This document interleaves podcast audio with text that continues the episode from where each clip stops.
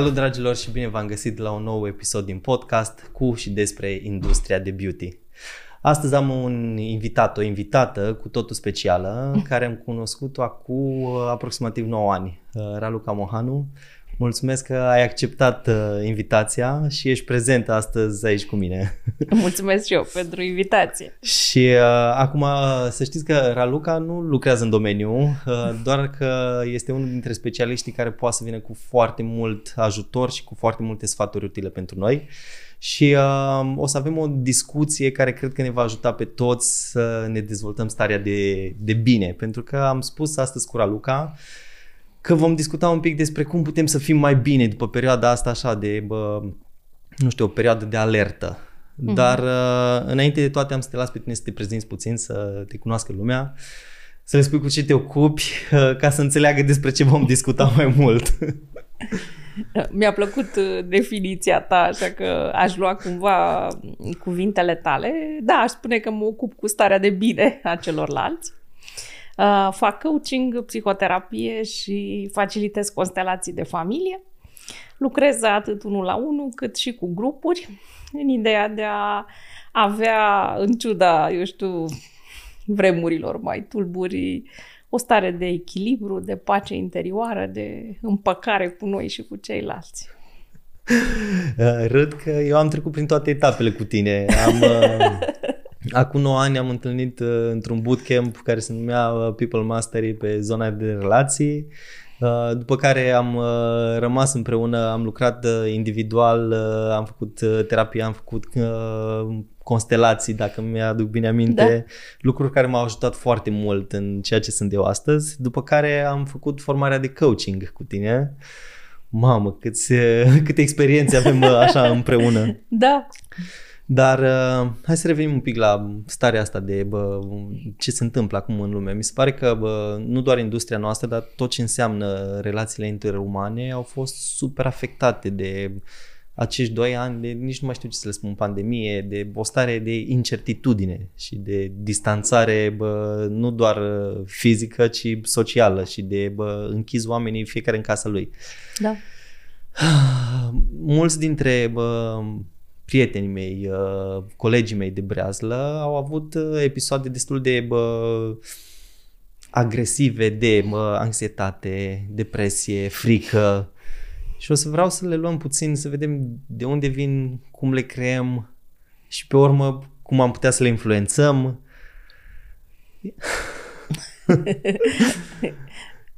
Mm, e foarte largă, e foarte largă invitația ta. Dacă ne uităm la ultimii doi ani de pandemie, e clar că au adus această stare de frică, de frică de boală, de frică de moarte, uh, frica ca, eu știu, eu să nu mă îmbolnăvesc sau altcineva să nu se îmbolnăvească. Și, mă rog, din păcate, după acești doi ani de pandemie, pare că a venit destul de aproape de noi o stare de război, care sigur că și ea aduce o neliniște, o incertitudine. Apropo că spuneai de incertitudine, e frumos să vorbim la cursuri sau să citim în cărți despre incertitudine, dar în momentul în care o trăim așa zi de zi, uh, e foarte tulburător și mi imaginez că tu și colegii tăi uh, ați, ați fost foarte direct afectați uh, perioada de lockdown în care, din câte știu, saloanele au fost închise. Au fost închise. Da? da.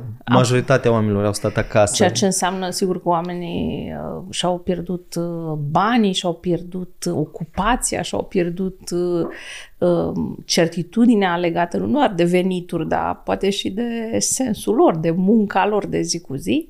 Și apoi și după știu că au fost tot felul de restricții care îmi imaginez că nu v-au făcut viața ușoară au fost restricții și pe lângă asta bă, lumea era speriată, nu prea veneau clienți la salon. Exact, da. Uh, și mi imaginez că și volumul de muncă cumva a scăzut, deci impactul aș zice că a fost foarte direct pentru, pentru domeniul tău. Au fost puse multe frici cap la cap. Da. Eu cred că o parte din aceste frici, din păcate, au fost și, uh, hai să spun, uh, umflate artificial și uh, cred că asta e important să fim conștienți care e frica noastră și care e o frică cumva reală, care chiar ne ajută pentru supraviețuire și care este o frică uh, exagerată, din păcate uneori chiar speculată și manipulată, de exemplu de către mass media. Vorbeam înainte să dăm uh, rec la camere despre mass media și cât de mult îți influențează modul în care vezi lucrurile. Că Da, E, e incredibil și uh, îmi spuneai povestea cu uh, vizita la mătușile tale. Da, mătușile mele erau fixate pe, pe un canal de știri uh, și de fiecare dată când mergeam la ele apărea această senzație de sufocare, așa, de breaking news, în care mai era, mai era un număr de morți, mai era un număr de bolnavi și uh, asta nu le ajuta pe ele cu nimic și uh, ba din contră le creștea starea de anxietate zi de zi. Din păcate, ele nu se puteau desprinde de asta erau într-o dependență față de acel canal de știri, cum suntem mulți dintre noi, fie canal de știri, fie social media sau alte lucruri. Și asta ar fi primul lucru să ne întrebăm dacă cu adevărat ne ajută. Pentru că cred că ne ajută să știm pe ce lume trăim, adică e bine să citim știrile sau să fim informați. În același timp să fim foarte atenți la cum ne putem contamina o frică care nu este de fapt a noastră. Și ajungem să o interiorizăm atât de tare încât să devină a noastră. Exact, pentru că nu suntem, uh, uh, oricât de zen am fi, ca să spun așa, suntem influențați. Dacă în fiecare zi ascultăm știri care ne cresc uh, frica, dacă în fiecare zi, eu știu, ne întâlnim cu oameni care sunt uh, stresați, sunt tensionați, la un moment dat o să se lipească și ceva de noi, din păcate.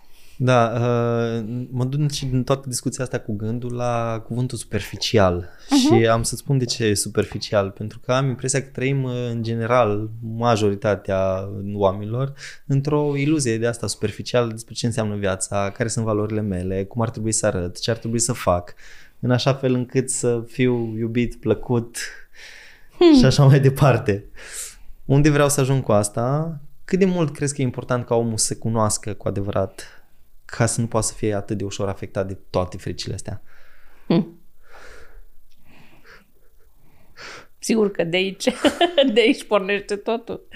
Uh, să-mi iau așa un pic de timp de reflexie să mă întreb uh, este despre mine? Este a mea această frică? Chiar dacă o simt că plutește în aer. Mi-aduc aminte în uh, pandemie, în perioada de lockdown, aveam senzația că frica este fizică. Pur și simplu ieși, ieșai din casă și parcă o simțeai așa palpabil în aer dar nu era a mea, adică asta cred că e important uh, și o lecție așa mai dură a dezvoltării personale, uh, să, să stai doar cu ce este al tău și să nu iei uh, de la alții poveri necesare, care nu te ajută cu nimic, nu ne ajută cu nimic să fim mai împovărați, mai stresați, doar pentru că toată lumea din jurul nostru este așa.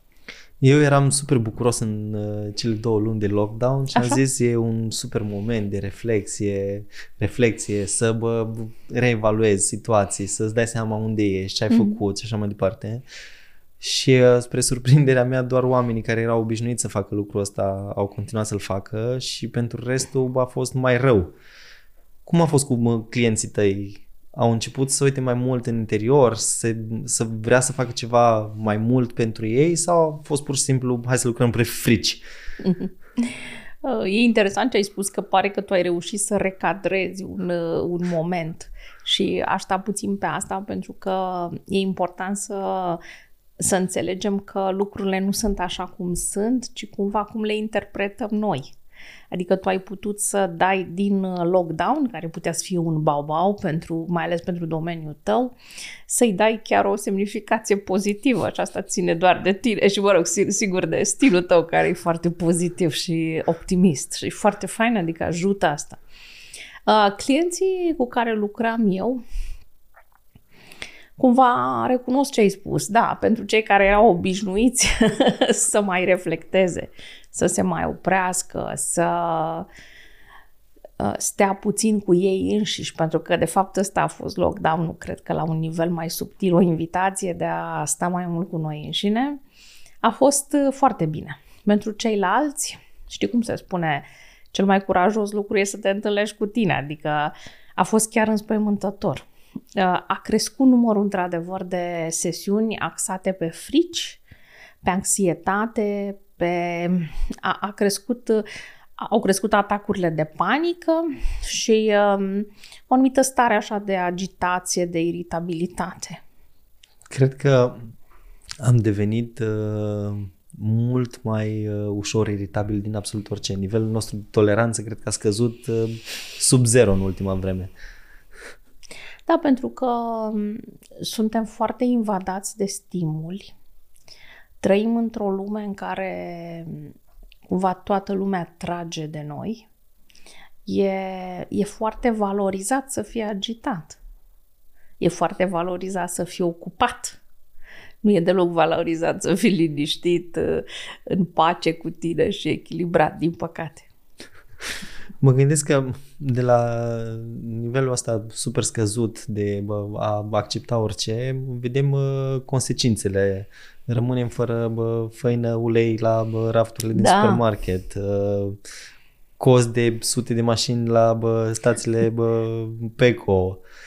În urma unei poze pe Facebook, asta mi s-a părut, uh, prima oară am și verificat pentru că era ceva ce nu puteam să înțeleg uh, acest, cât, cât de repede sunt oamenii dispuși să acționeze uh, după impuls, practic. Crezi că e doar efectul de turmă sau a ajuns să cascadeze toate fricile, toate problemele și să creeze practic o stare? Cred că e oamenii care nu au fost în contact cu anxietatea lor uh, la nivel profund pandemia, așa cum războiul, a scos-o la iveală.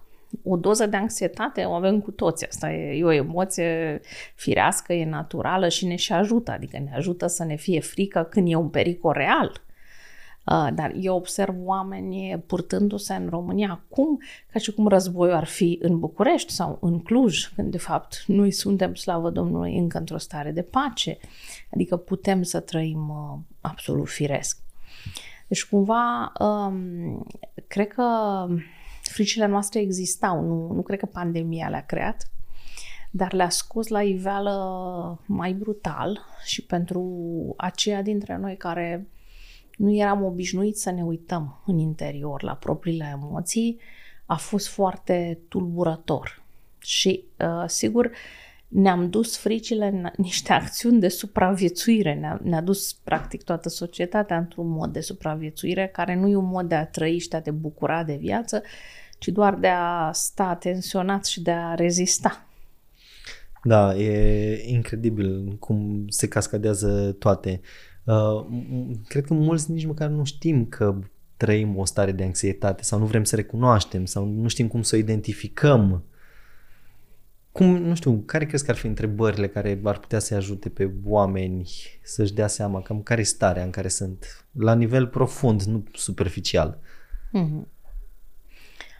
Cred că ar fi util, în primul rând, să ne uităm la corp, pentru că de obicei corpul este mai uh, onest decât uh, mintea și să vedem uh, dacă nu cumva apar somatizări de genul nu mai dormim bine noaptea, uh, avem uh, dureri de cap, uh, avem dureri de stomac, avem palpitații, fără cauze, sigur, medicale. Deci, cumva, corpul ne, ne poate fi un...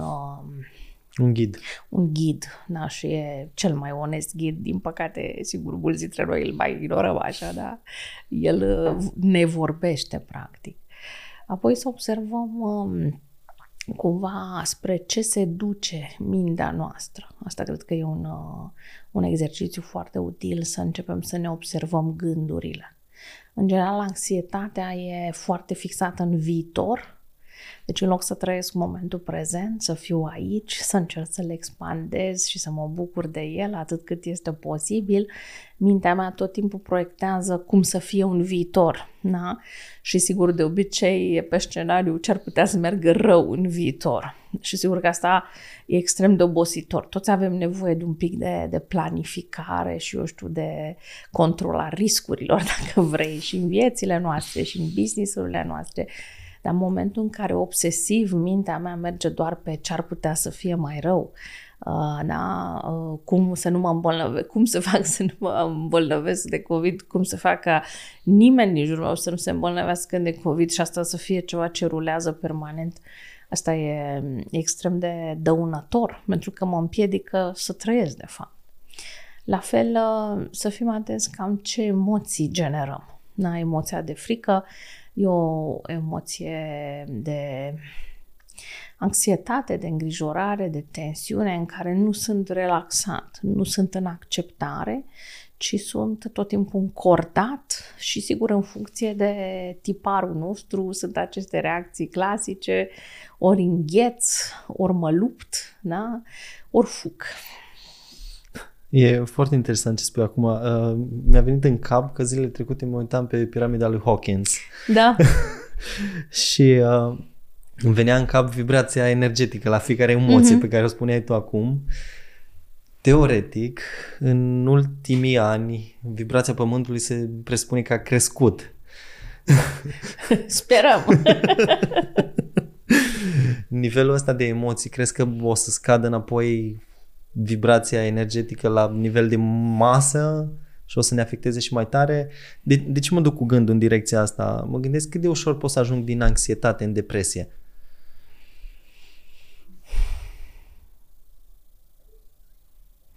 Nu știu ce să spun legat de...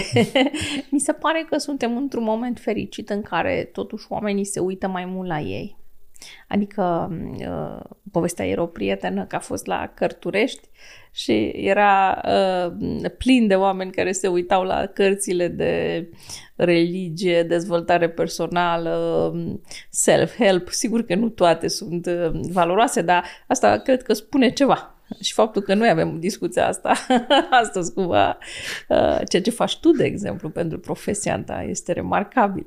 Că aduci, aduci o altă vibrație până la urmă în uh, saloanele de frumusețare, adică te ocupi nu numai de frumusețea părului, care sigur că e foarte importantă, mai ales pentru tine, da, și pentru de frumusețea interioară. Uh, de la anxietate la depresie. Sunt cumva lucruri diferite. E nevoie să discernem între un moment de anxietate pe care nu mai putem avea cu toții, că nu suntem perfecți, și o stare de anxietate prelungită. Da? De obicei, uh, ar trebui să ne îngrijorăm când apar atacuri de panică, adică cumva deja uh, pierdem controlul sau când cumva nu mai putem funcționa social, emoțional, uh, la un nivel constant. Depresia e mai degrabă o stare de tristețe prelungită. Uh, în lockdown, de exemplu, a crescut numărul depresiilor și din cauza izolării.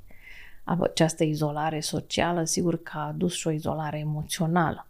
Oamenii care nu aveau, uh, eu știu, o familie cu care se conecteze sau un cerc apropiat de prieteni, care au foarte dependenți de contactele din exterior, uh, s-au, pute- s-au simțit cumva excluși, marginalizați și uh, din păcate au accesat și stările acestea depresive. Da, uh, mă duceam cu gândul la aici pentru că vreau să ajung la următoarea întrebare care o am da. în cap. Uh, în, într-o stare de anxietate încă ești capabil să bă, te ajuți tu pe tine. Mm-hmm într-o stare de depresie, din câte știu, e obligatoriu să ai nevoie și da. ai nevoie de ajutor din afară și de suport, ghidaj și așa mai departe. Cât de bă, deschiși crezi că sunt, sunt oameni în ziua de astăzi, din experiența ta, să vină la tine, să vină la terapie, să meargă la bă, orice din zona asta care poate să-mi aducă un suport, un sprijin și ajutor? Mm-hmm ce spui tu e diferența și o spun că poate mă gândesc că apare și uh, în domeniul tău dintre stres și burnout. Când sunt stresat, sigur că e greu, dar e, e și un pic de adrenalină, e și activitate, e și uh, fac ceva, am această agitație, dar care se și materializează în lucruri. Când ajung în burnout, adică când trec de limita în care stresul e acceptabil, uh, atunci af, nu mai am energie pentru nimic, nu mă mai motivează nimic și de multe ori nu mă mai pot ridica singur. Observ că oamenii au început să fie mai deschiși la a lucra cu ei înșiși, inclusiv a veni în domenii de ajutor de tip psihoterapie sau coaching și asta e un semn foarte bun. Uh, suntem încă departe în a înțelege că a fi, a fi însoțit din punct de vedere emoțional e un act de curaj, nu e un act de slăbiciune. Uh, și de obicei oamenii vin destul de târziu, adică în loc să vină, eu știu, când apar primele semne sau chiar preventiv, uh, vin când e o criză foarte mare și atunci sigur că e puțin mai greu să iasă de acolo, dar nu e imposibil. Da, uh, eram în uh, Valencia, cred că într-un hotel și mi-a plăcut uh, reclama lor uh, Everybody's doing possible, we are doing the impossible. da. Doar că uh, cred că la fel și la tine ca și la noi în industrie, lumea așteaptă ca schimbarea să fie așa, instantaneu. Da, asta este o iluzie. E o iluzie și, din păcate, susținută și de oameni din, uh, din domeniu care vinde foarte bine, pentru că nu ce poate fi mai seductiv decât să spun că toate suferințele vieții tale de 30, 40, 50, 60 de ani vor dispărea într-o clipită doar cu o sesiune cu mine. Uh, experiența mea e diferită. Sigur că sunt și momente de grație în care omul face un salt și poate uh, fiecare dintre noi am simțit asta, dar ele sunt mai degrabă singulare și sunt mai degrabă pregătite de un, uh, de un efort, în general un demers de cunoaștere personală, oricum durează toată viața, deci mie mi se pare că asta e, o, este un maraton, nu e un sprint. E o cursă pe termen lung și uh, e nevoie de timp și de răbdare și de așteptări realiste. Pentru pregătirea de care spuneai, crezi că vă ajută și cititul? Că mă spuneai și de prietena ta care a fost uh, la Cărturești și vedea multă lume. Îmi aduc aminte, uh, cred că de la tine am aflat de Jacques Salome, dacă m-aș asculta m-aș înțelege. Da. Și uh, cred că nu mai țin minte uh-huh. foarte multe lucruri uh-huh. din carte, dar cu siguranță a fost o carte care mi-a schimbat perspectiva și am mai citit câteva cărți de la Jacques Salome. Care crezi că ar fi bă, zona de lectură care ar uh, deschide puțin orizonturile, așa mai ușoară? Cred că a citi sau pentru cei care nu le place să nu au timp să citească genul de audiobook-uri uh, sau de TED Talks. Uh, noi suntem așa într-un moment foarte, foarte favorabil pentru că accesul la informație e foarte larg și ăsta e un privilegiu, sigur că uneori poate fi copleșitoare ta informație, dar uh, cumva măcar ea există. Uh, da, Jacques Salome ar zice că e un autor foarte bun pentru comunicare relațională, în special pentru a pune mai multă claritate în uh, relațiile dintre noi. Aș începe cu uh, autorii, eu știu, de dezvoltare personală clasici, de tip Tony Robbins sau Brian Tracy, uh, care pun așa un pic de de borne în uh, viața noastră, după care sigur că în funcție de temă poți să, poți să mergi mai departe, să aprofundezi. M-am dus cu gândul în, în bootcamp. Andy spunea că dacă dai... Uh, era o chestie că creierul e mai prost decât uh, stomacul și, și mă duce cu gândul ascultă corpul și nu ne prea ascultăm corpul. El zicea că dacă dai uh, stomacului mâncare proastă îți dă feedback instant. În schimb, da. dacă îi dai creierului informație proastă, o să ia o perioadă destul de lungă să-și dea seama dacă e bună sau nu. Da. De aceea te întrebam și de zona de direcție, pentru că sunt o grămadă de cărți în ultima vreme de dezvoltare personală și atât de mult da. balast, să spun așa, să nu spun în alți termeni. Și cred că e foarte important să citești ceva bă, ce ți este recomandat, cu adevărat. Mm-hmm. Uh, tot de la tine mai știu și bă, mi-am propus și n-am ajuns de uh, să facem împreună cursul de analiză tranzacțională. da. Uh, mai ales că în domeniul nostru e foarte mult despre comunicare. Cred că de aceea am și menționat da. de Jacques Salome, pentru că e foarte mult comunicare, relații, la fel ca și bă, la tine.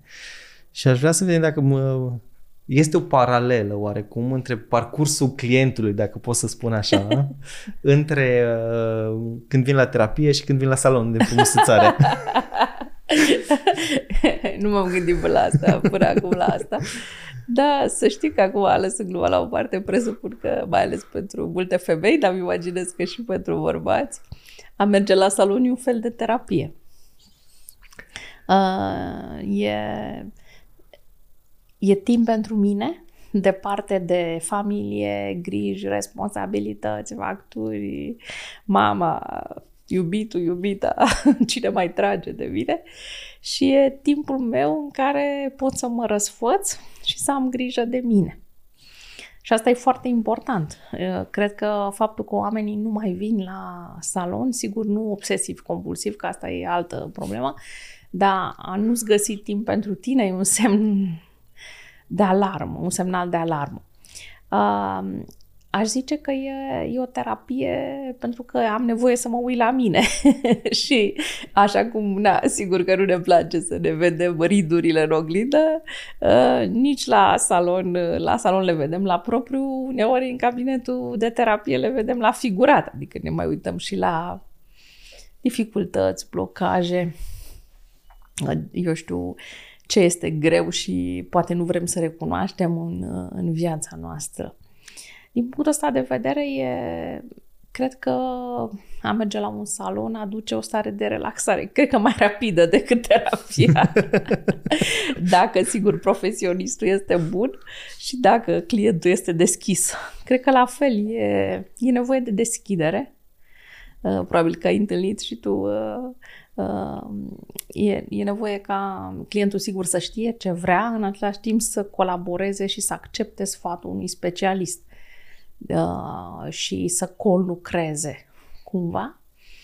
Um, e, e despre stare de bine, la fel.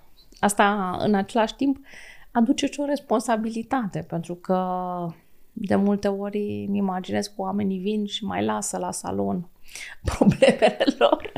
Uh, sunt acele da, scene din filme cu discuții uh, despre extrem de terapeutice, de fapt, pe care stilistul are nevoie, sigur, nu, nu să facă terapie, dar să le poate conține fără a se duce cu toate problemele acasă, pentru că îmi imaginez că poate fi extenuant la exact. sfârșitul zilei. Exact aici vreau să ajung. Da. Cum crezi că poți să devii un specialist mai bun și care ar fi câteva sfaturi?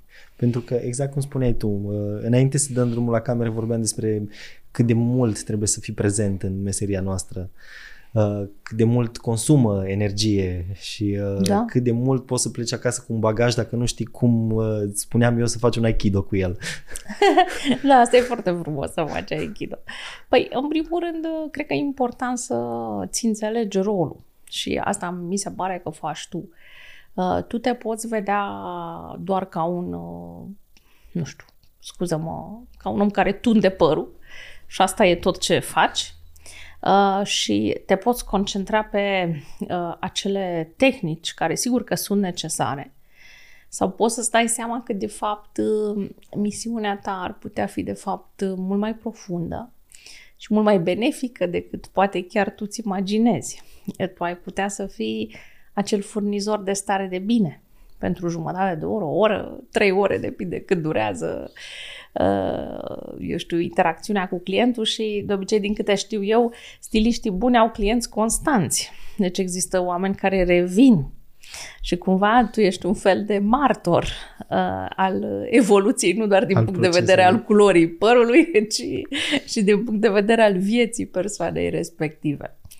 Uh, aș zice să aibă încredere în ei pentru că e, e o meserie foarte frumoasă și frumusețea nu e doar din culoarea părului uh, aleasă potrivit aici, tu te pricea mai bine decât mine, cu siguranță, uh, ci din uh, a, a oferi această stare de bine și a face un cadou omului din fața ta, pentru că la un moment dat o coafură bine aleasă sau culoare bine aleasă, îi dă omului o armonie cu el însuși, o stare de bucurie.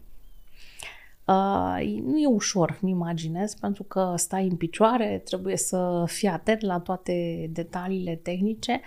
În același timp, uh, mi se pare foarte important să poți să te conectezi autentic cu celălalt, adică să-ți pese Până la urmă despre asta e vorba. Adică omul nu e doar un, în fața ta nu e doar un client sau o clientă care la sfârșit îți lasă niște bani, ci e o ființă care e acolo și cu care poți poți să comunici și să-ți facă și ție plăcere, că trebuie să fie întotdeauna, cum spune englezii, win-win uh, și te poți simți bine pe, pe perioada respectivă, deschizându-te și tu și invitând și persoana cealaltă să se deschidă. Să coafezi și sufletul, nu doar pe Da, asta e o metaforă foarte frumoasă. Uh, ne dai puțin așa câteva sfaturi din uh, practica ta, pentru că și tu ai de-a face cu o grămadă de oameni care vin și descarcă, lasă la tine o grămadă de, bă, de lucruri. Cum ai ajuns tu în timp să poți să le lași la ușa cabinetului sau uh-huh. să nu le duci acasă și să, să nu devină ale tale și despre tine? Da, mi-am, mi-aduc aminte în primii ani, eram terminată seara, deci nu era în stare să fac nimic. Uh, și am început și să mă întreb ce se întâmplă, pentru că era o oboseală care nu era legată de, de ce făceam, ci pur și simplu de faptul că preluam energetic foarte mult. Uh, între timp s-au mai schimbat lucrurile. Meseria cu una lucra cu oamenii întotdeauna e provocatoare, adică e un grad de oboseală și asta e important uh, să înțelegem că nu e, e mult mai ușor să uh, faci niște piese care și te concentrezi doar la uh, ele decât să interacționezi cu oamenii care în sine au emoții care circulă și de la tine la ei și de la ei la tine. Păi ce aș face în primul rând, um, aș, înainte să vin la salon, dacă se poate, aș veni fresh. Adică aș veni, nu știu, mă aș duce la sală dimineața sau măcar aș merge pe jos spre salon uh, în ideea asta de a intra cu un corp relaxat și cu o minte cât de cât uh, liniștită. Mi-aș pune dimineața o intenție, uh, nu știu, Uh, mi-a plăcut asta cu, cu afară sufletului, asta poate să fie. Dar poate fi uh, o intenție de bine și pentru mine și pentru clienții mei sau de armonie sau să fie o zi ușoară sau orice ce este potrivit și aș avea grijă de corpul meu. Uh, nu știu foarte bine domeniul tău, dar experiența mea e că e multă oboseală, inclusiv fizică, în saloane. Uh, am văzut, uh, în general, oamenii nu mănâncă la orele potrivite, mănâncă pe fugă, beau sau, foarte, nu mănâncă. sau nu mănâncă, beau foarte multe cafele, fumează și asta cumva Uh, sigur că dă adrenalină ca să funcționezi, dar un lucru care poate părea banal, dar totuși l-aș spune, ar fi cum am grijă de corpul meu, da? cum mănânc sănătos, cum mă hidratez. Am văzut foarte puține stiliste cu apă lângă ele și asta aș face primul lucru, să am lângă mine, uh, lângă bancul meu de lucru, uh, acea, să mă pot hidrata, să nu uh, mă obosesc eu. După care mi-aș lua pauze. Știu că nu e ușor, am văzut că în general programările zuna după alta, una după alta, clienții mai întârzie, dar atât cât este posibil, mi-aș lua măcar 50 minute de pauză, pentru că e foarte greu să lucrez pe bandă rulantă. Uh, mi-aș obișnui clienții să fie punctuali. Am, nu știu cum e, ce experiență ai tu, dar am observat că oamenii au nevoie de un pic de antrenament ca să respecte timpul. Adică i-aș comunica politicos clientului că e important, timpul meu e important, timpul lui e important, dacă el întârzie 10 minute sau jumătate de oră mă dă peste cap cu toate programările din aceeași zi, adică i-aș cere uh, respectul ăsta. Uh, cumva, sigur, aș fi atentă la numărul de ore pe care lucrez, ceea ce știu că nu e ușor când îți place ceva, lucrez mai mult, asta mi se întâmplă și mie așa, parcă nu simt când trece timpul, dar la sfârșitul zilei simt oboseala. Uh, aș alege să lucrez într-un salon în care nu e doar um, uh, partea financiară asigurată, ci clienții sunt de o anumită calitate, adică mă tratează cu un anumit respect, colegii mă tratează cu respect și sigur managerii mă tratează cu respect. Adică uh, e important uh, să aleg eu un loc în care există deja o stare de bine. Și asta mă va ajuta și pe mine la sfârșitul zilei. S-a ridicat părul pe mine. de ce? Cât de important e mediul. Că, practic, el determină aproape tot. Da, și uh, mediul e mai mare decât noi. Adică e important să înțelegem asta cu smerenie. Când venim într-un salon ca stilist, deja acolo e, na, e un manager, sunt colegi, sunt clienți, deci un întreg ecosistem. Sigur că pot și eu să-mi aduc aportul, aportul dar nu o să schimb eu tot sistemul, ba sunt șanse ca sistemul să mă schimbe pe mine și e de dorit să mă schimbe bine, nu să mă schimbe rău. De ce e important cum aleg salonul în care da, lucrezi? Da, și să lucrez cu plăcere și cu bucurie. Uh, să-mi placă ce fac. N-aș recomanda nimănui să facă ceva ce nu-i place, mai ales o meserie care e extenuantă cum e a voastră. Să o fac cu bucurie, să găsesc un loc care să mă ajute să evoluez, adică să, să devin mai bun, să învăț tehnici noi, produse noi, nu să stau pe loc. Pentru că asta Uh, asta îmi va da și o altă stare de energie, de entuziasm, de bucurie. Și la sfârșitul zilei, da, să fac un mic ritual în care eu, de exemplu, mă ajută când fac duș să-mi imaginez că uh, apa duce cu ea toată, eu știu, toate grijile, toate problemele zilei. Tot ce s-a așezat da, pe tine da. în ziua respectivă. La fel dacă pot să fac sport seara, mă ajută sau să merg pe jos acasă, la fel și cu fiecare pas să las în urmă temele care nu sunt ale mele. Adică să-mi iau acest timp de înainte de lucru și după lucru. Să mă curăț puțin. Eu vorbeam uh, și bă, am făcut un uh, curs gratuit pentru începători și în prima lecție vorbeam despre cum să-ți pregătești ziua de muncă de ah. cu o seară înainte. Ah, asta e și mai și. Foarte bine. Și a doua lecție era despre cum să încep ziua respectivă. Ok. Și uh, ai pe lângă bă, dușul în care îți cureți, mai ai anumite lucruri care deja le faci și nu mai ești neapărat conștientă că le faci. Sigur. Și a, ar putea să fie super utile pentru ceilalți. Știu că la un moment dat îmi doream foarte mult să ajung la cursul ăla de analiză tranzacțională.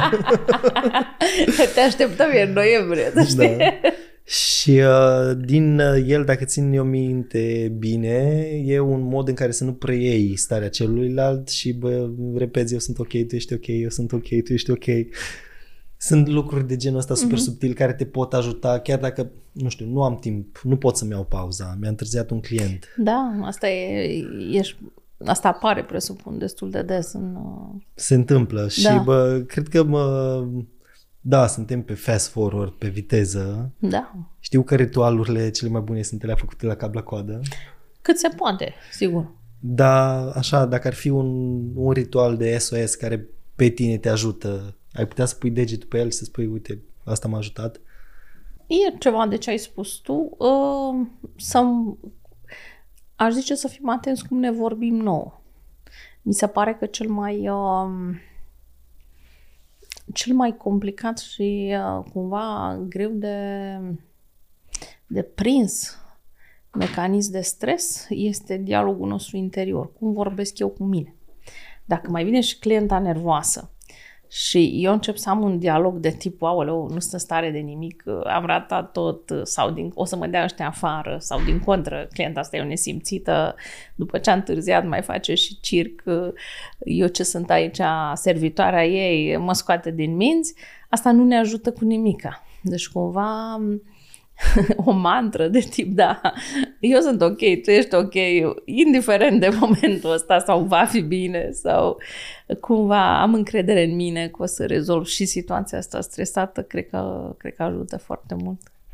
Da. Uh... Să respir, asta n-am spus, pare ceva foarte banal, dar chiar acum avem un grup de mindfulness în care uh, Eh, doar faptul că mă duc și uh, mă mișc puțin mai încet și respir profund abdominal, asta îmi liniștește corpul și îmi duce mintea în corp. Nu mi-o lasă să vagabondeze prin alte lucruri.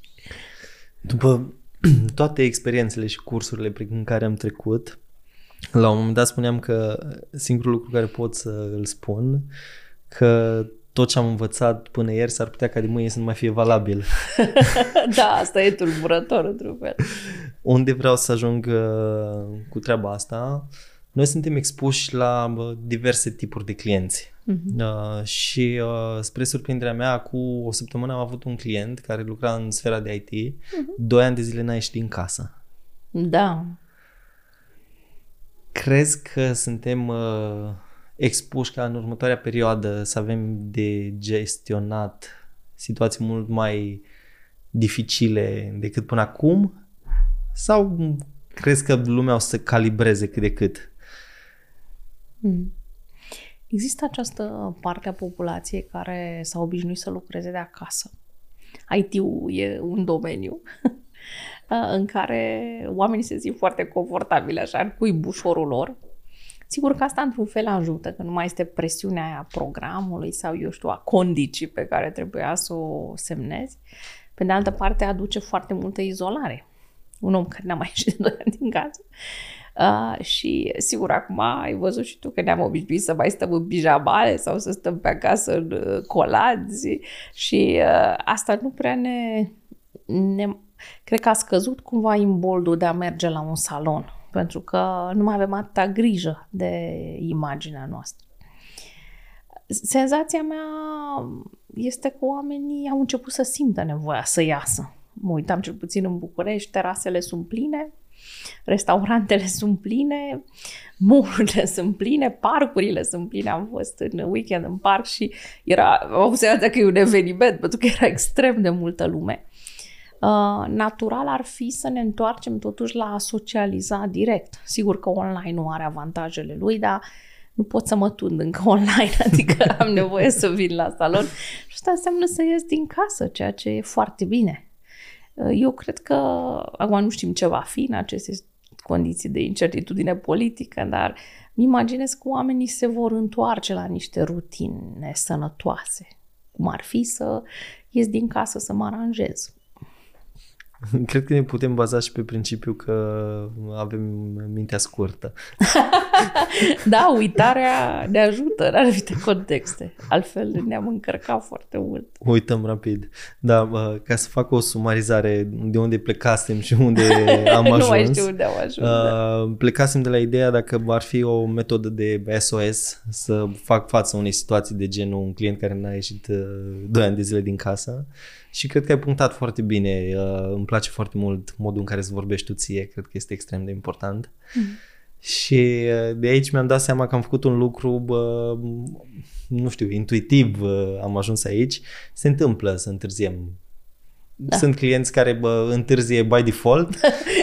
Îi cunoașteți deja. și sunt clienți care bă, intervine câte ceva și întârzie și vin uh, stresați și bă, iartă-mă, știu, știu cât e de nasol pentru tine să întârzi și am uh, observat cât de important e, importantă e atitudinea mea în momentul în care îl primesc. Da. Și uh, în ultima vreme am început să fac ceva de genul, oh, stai liniștit că am avut și eu timp să-mi iau uh, pauză, am mâncat și eu, am băut și eu un pahar cu apă. Uh-huh. Oh, ce bine! Și de acolo se schimbă da, total flow-ul da, da. versus dacă sunt stilistul ăla super rigid și uh, arăt pe ceas, auzi, uh, știi, mă, nu, gata, nu, nu, nu se fac de astea. Da. Cred că asta schimbă total starea, emoția și inclusiv rezultatul final, că poate să fie culoarea impecabilă, poate să fie tunsarea perfectă și omul la sfârșit să nu fie mulțumit. Da. Și asta mi se pare interesant uh, cum interpretezi iar întârzierea. Adică dacă un om întârzie, eu oricum n-am ce face în alea 10 minute sau un sfert de oră. Pot să-mi iau o pauză în loc să mă enervez că el a întârziat. Adică chiar aș putea să mă relaxez și să o folosesc pentru mine. Ai menționat un cuvânt super important. Da, la noi e foarte greu să iei pauza aia, doar că în momentul în care uh, majoritatea stiliștilor iau pauză, deschid uh, social media și încep și mă încarc cu alte lucruri de acolo, în loc să bă, stau să mă uit la mine. Uh-huh. Ce aș putea să fac în cele 10-15 minute pe lângă respirație, pe lângă am uh, vorbi frumos? Da. Ar mai fi un lucru care aș putea să-l fac pentru mine să mă ajute să mă duc mai departe? Să mănânc ceva sănătos, un fruct sau, eu știu, niște migdale să vorbesc cu un coleg cu care chiar îmi place și cu care mă simt bine, fără să intru în bârfa de salon care nu mă ajută neapărat. să ies afară la soare, mai ales că acum a venit primăvara, să nu stau înăuntru un uh, aer condiționat uh, permanent, să, mă, dacă e posibil, nu știu, să găsesc un pretext să mă duc să îmi iau o sticlă de apă și să mă mișc 10 minute până la următorul chioșc. Sunt multe lucruri da. care pot fi făcute. Și mi se pare super interesant că neglijăm lucrurile super simple care au o valoare foarte mare. Și avem impresia că și bă, dezvoltarea personală este ceva super, mega, extra, abstract, când de fapt e un lucru care poate să fie la îndemâna fiecăruia dintre noi. Și mi-aduc aminte de un, de un banc, fără să supăr pe nimeni, o să spun două. uh, era vorba de câți polițiști e nevoie să schimbe un bec și uh, era nevoie de șase polițiști. Unul stă pe masă, patru învârt masa și unul stă la ușă să nu tragă curentul. și de aici era transferat în lumea psihologilor. De câți psihologi e nevoie să schimbe un bec? De unul singur, dar becul trebuie să vrea. Da, cam așa e. De acord. Da. Cred că ăsta e primul pas. Uh, ceea ce e foarte frumos în industria noastră, că oamenii fiind obligați oarecum să fie prezenți, uh, sunt din ce în ce mai deschiși în a se cunoaște, în a accepta că au nevoie de ajutor. Uh, și mulți dintre ei mă întreabă, ok, care e parcursul tău? Ce ai făcut? Uh-huh. Eu știi bine cât ai am lucrat noi împreună. și faci multe, da. Care ar fi un parcurs care l-ai recomandat? Pentru că tu în continuare faci o grămadă de cursuri. De unde ar trebui să înceapă? Care ar fi flow să spunem așa? Uh, Cred că um, acum depinde de canalul, să zicem, de informație preferat, dar uh, fie să înceapă să citească, în orice librărie deja există foarte multe cărți care, așa, măcar la prima vedere te, te pot cuceri. Uh, sau uh, partea asta audio, de TED Talks sau de uh, YouTube sau conferințe. Ultimii doi ani au adus uh, partea asta foarte bună, a apărut un fel de democratizare și a dezvoltării personale, în care uh, diversi trainer, psihoterapeuți, coach, mentori au distribuit gratuit, uh, sigur și forțați de împrejurări, dar asta a fost bine pentru public, pentru că accesul la astfel de materiale e doar la un click distanță. Uh, aș merge la, uh, dacă interesul crește, sigur că e nevoie de un parcurs cumva mai constant și uh, aș explora um, cursuri de dezvoltare personală, aș începe încet cu un curs de seară, eu știu, de o oră, două, să testez puțin uh, persoana, să testez puțin comunitatea. Acum sunt destul de multe și online și atunci efortul nu e atât de mare. Și sigur, în funcție de dacă domeniu, ce domeniu mă interesează. Mă interesează relațiile de cuplu, mă interesează prosperitatea, mă interesează misiunea personală, voi merge pe o direcție.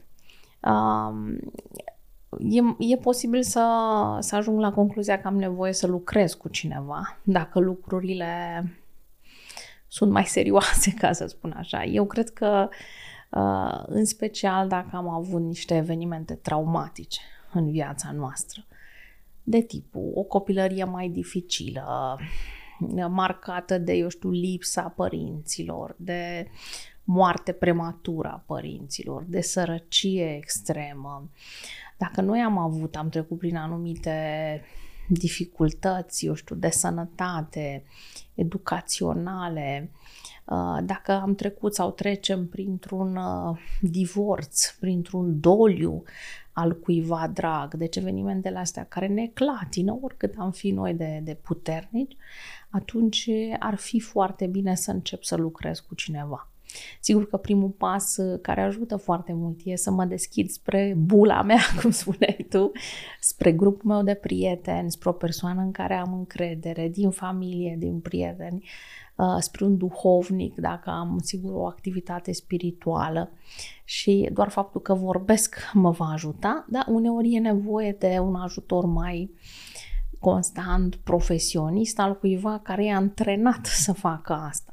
Și atunci ar fi bine să încep un demers de tip psihoterapie sau coaching, în care să am o serie de sesiuni regulate, în care să, să clarific, să integrez aceste experiențe care nu sunt ușor de, de digerat.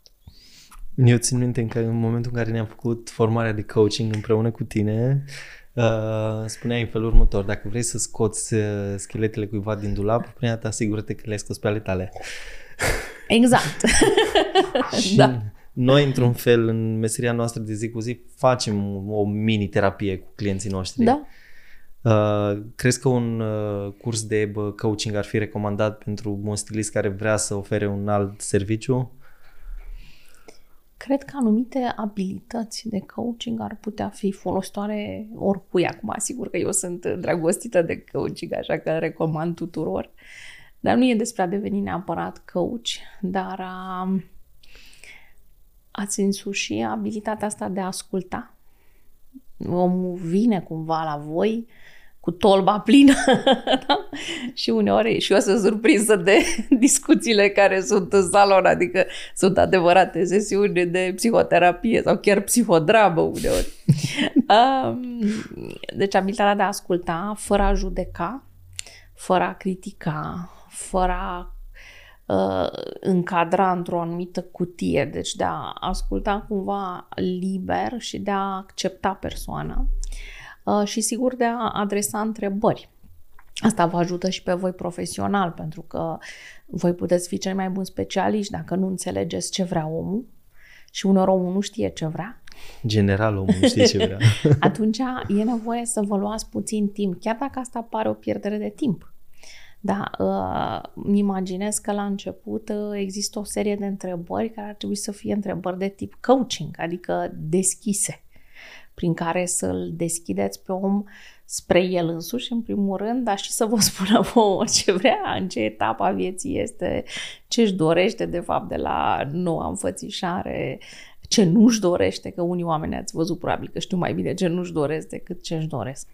Deci abilitatea asta de a asculta, abilitatea de a pune întrebări uh, și sigur de a înțelege scopul clientului. Da? Vreau, nu știu, un look mai tineresc sau vreau ceva mai feminin sau eu știu, uh, aici voi știți mai bine, dar să înțeleg ce își dorește, pentru că altfel puteți fi extraordinar de buni tehnicieni, dar dacă nu rezonați pe ce vrea omul, Uh, la un moment dat, la sfârșit, îmi imaginez că frustrarea poate fi și mai mare.